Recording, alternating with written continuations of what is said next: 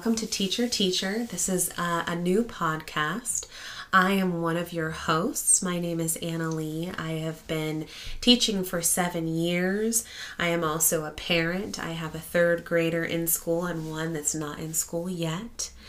Um, I would consider myself a junior high teacher. I love seventh grade, as crazy as that sounds.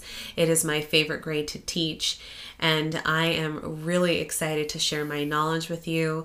Um, and I have my co host here. Go ahead and introduce yourself. Hi, my name is Kit, and I have been a teacher for over 37 years. I started my career in Okinawa, Japan, teaching mm-hmm. preschool. Uh, I've taught every grade from on up from there up to eighth grade, and I'm also a mother, a mother of four and two wonderful, amazing grandchildren. And I think one of the biggest reasons why we are starting this podcast is to really bridge the connection between parents and teachers. Um, there is a lot that happens, I think, at schools that is sometimes a mystery to parents, um, especially when your child comes home and you ask them what they did and they say, I don't know.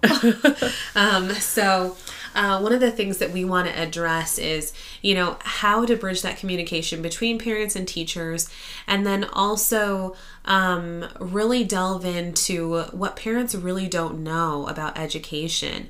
And it's so important for everyone to really be on the same page. That's what kind of, you know, really inspired me to start this pod, you know, to start this podcast was for me, it was seeing all of these parents who really don't know how to support their children, and it's completely not their fault.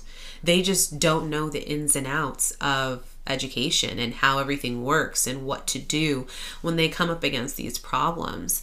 Um, what was one of your biggest inspirations to start this with me? Well, I think that you know public education in general, you know, there's it's not really honed in like to specific to children like private school could be. Mm-hmm. So I think that uh, since public education is where most people go you know to send their students to their children to school i think it's important for us to kind of clear away that scariness that scary feeling kind of clear away um, you know those misconceptions that people have when they mm-hmm. really know that at the end of the day they were their children's first teacher and that teachers can bridge a great relationship with parents so that the kiddos don't fall through those cracks because that's what i see a lot in public school yeah, I mean, I would say that, um, you know, even growing up and going to all these different schools, I was lucky that, you know, my mom was uh, in education and that she knew it was going on because it really helped me, you know, not fall through those cracks. And you see so many students who that really happens to. So um, I would highly agree with that. I mean, just even over the years, um, you know, especially dealing with special education. And we plan on going in depth on special education. We have some people that we can bring in that actually are special education teachers that can help kind of guide parents in the direction of what they need to do when certain things come up. I mean, even in the gifted program, can you speak to that a little bit since you're a gifted specialist? Oh, yes, definitely. Um, I think, you know, many times when we do have a chance to talk to parents, it's only twice a year during parent teacher conferences. And you know, I think it's important for parents to know that the the power that they have. Mm-hmm. Um, you know, we know little tricks of the trade on how to educate our parents, and we need to make sure that that's a continuous journey that people have year after year as they send their kids to school.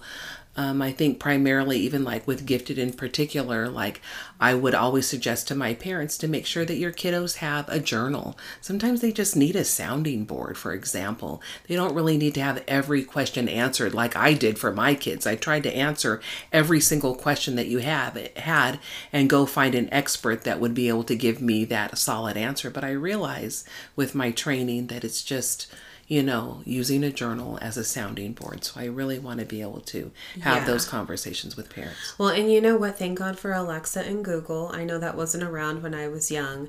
So much harder to find answers uh, than wow. it is now. You're right. That was like a long time ago when you, yeah. Okay, so So, it, it- and you can expect there's going to be a lot of laughing. We are a laughing family. Yes, Laughter definitely. is the best medicine for pretty much everything. Right. So, you'll find that here.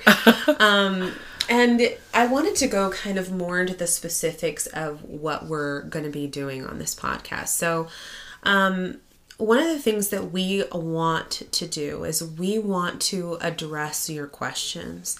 Um, it, it can be everything from how do I schedule a meeting with the teacher to um, I need to talk to the principal of the school about bullying. How do I approach this conversation? To my kid came home and said that they want to be homeschooled.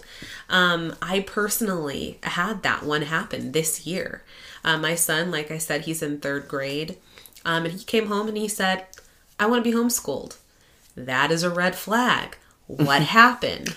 Well, getting what happened out of a third grader is hard. Right. So, scheduled a meeting with the teacher right away, came in.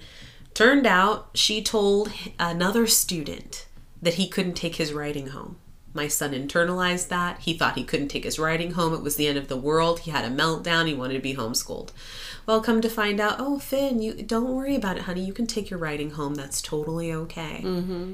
And then all of a sudden, oh, doesn't want to be homeschooled anymore. Great. Great celebration. celebration. So, um, you know, we want to make sure that we're addressing those kinds of things. Um, even if it's an issue, you know, between students, that your student and another student um, at the school are having an issue, we want to be able to help you with those things. Uh, we have such vast um, experience between the two of us. And um, we really want you guys to write in and so that we can a- answer these questions. Yes. Uh, our podcast is going to be once a month on the third. However, if we have loads and loads of questions, we will add an extra one in there and do it twice a month. You get to hear us twice a month talking about all the school stuff. um, so that's what we really want to focus on. And it's really important, we think, for parents to have like this open conversation, this open dialogue. And even if it's just asking a question of how would you deal with this if you were the teacher? Or because we want teachers to be able to ask Yes, us these questions exactly. too. Can you speak to that a little bit? Oh, definitely. You know, for the years of my own in my own journey as a, as an educator, I had plenty of teachers come to me with problems and how can I solve this problem in the in the path on the path of least resistance. You know, they wanted to be able to be open to parents so that parents wouldn't be angry with them or shut down or maybe even go over their head straight to the principal. So quite often I would have conversations with the teachers and they would script what I would say and most times it would work. So I wanted to give, I would definitely give a thumbs up on having teachers come to us Yes. and ask us for advice because sometimes you don't really have anyone to turn to. And sometimes if you end up going to the principal, that might even make you look bad too. So, anyway, Exactly. And, you know, as a mentor teacher, I'm sure you've had lots of experience with that over time, mentoring new teachers, helping them to get into the groove of where they need to be. And our goal, and, you know, one of the goals that I really want to address is, you know, we want especially those new teachers to be able to come into this and ask us questions. It is absolutely terrible that you know teachers quit within the first 5 years. And with the state of public education as it is right now, it is hard. It's hard being a parent. It's hard being a teacher, and I would even go so far as to say it's hard being a student right. you know and um you know if students also if you guys have questions and you're listening to this with your mom ask your mom email us your question we want to make sure that we're helping everybody on the front of education because if we want public education to survive Right. then there's something that needs to be done. And bridging this gap of communication between teachers between parents between students between principals is one of the best things that we could figure to do to contribute to um, bridging this gap to you not just putting a band-aid on it but actually helping and fixing the problem Right. And then, you know, ultimately, what does that do? It creates a stronger society, you know, in the future. And we want our kiddos to be able to truly thrive in school. And if we have a million kids benefiting and teachers from this podcast, then we know that we've done our job. So please make sure to write in. Okay, so you might be asking yourself, where do I send these questions? And we want you to send your questions to ask the teacher xyz at gmail.com now for verification purposes i'm going to go ahead and say that again and spell it out. So ask ask the t-h-e teacher t-e-a-c-h-e-r x-y-z at gmail.com. Please send all of your questions, your concerns, your comments, anything that you might need an answer to or that you feel like you want addressed. Because we are also willing to dig, do the research, ask the questions if we need to, and get back to you with an answer. Definitely. So please feel free to reach out to us. Again, we will be publishing a new podcast every third of the month. Right. And, um, you know, just as kind of a closing, I have had some really awesome teachers in my life. And, you know, some not so awesome ones too, just like everyone. Um, but I especially want to shout out my ninth grade social studies teacher, my ninth grade history teacher, Mr. Claymeyer, who changed my life, who made me love history, and actually made me want to become a social studies teacher.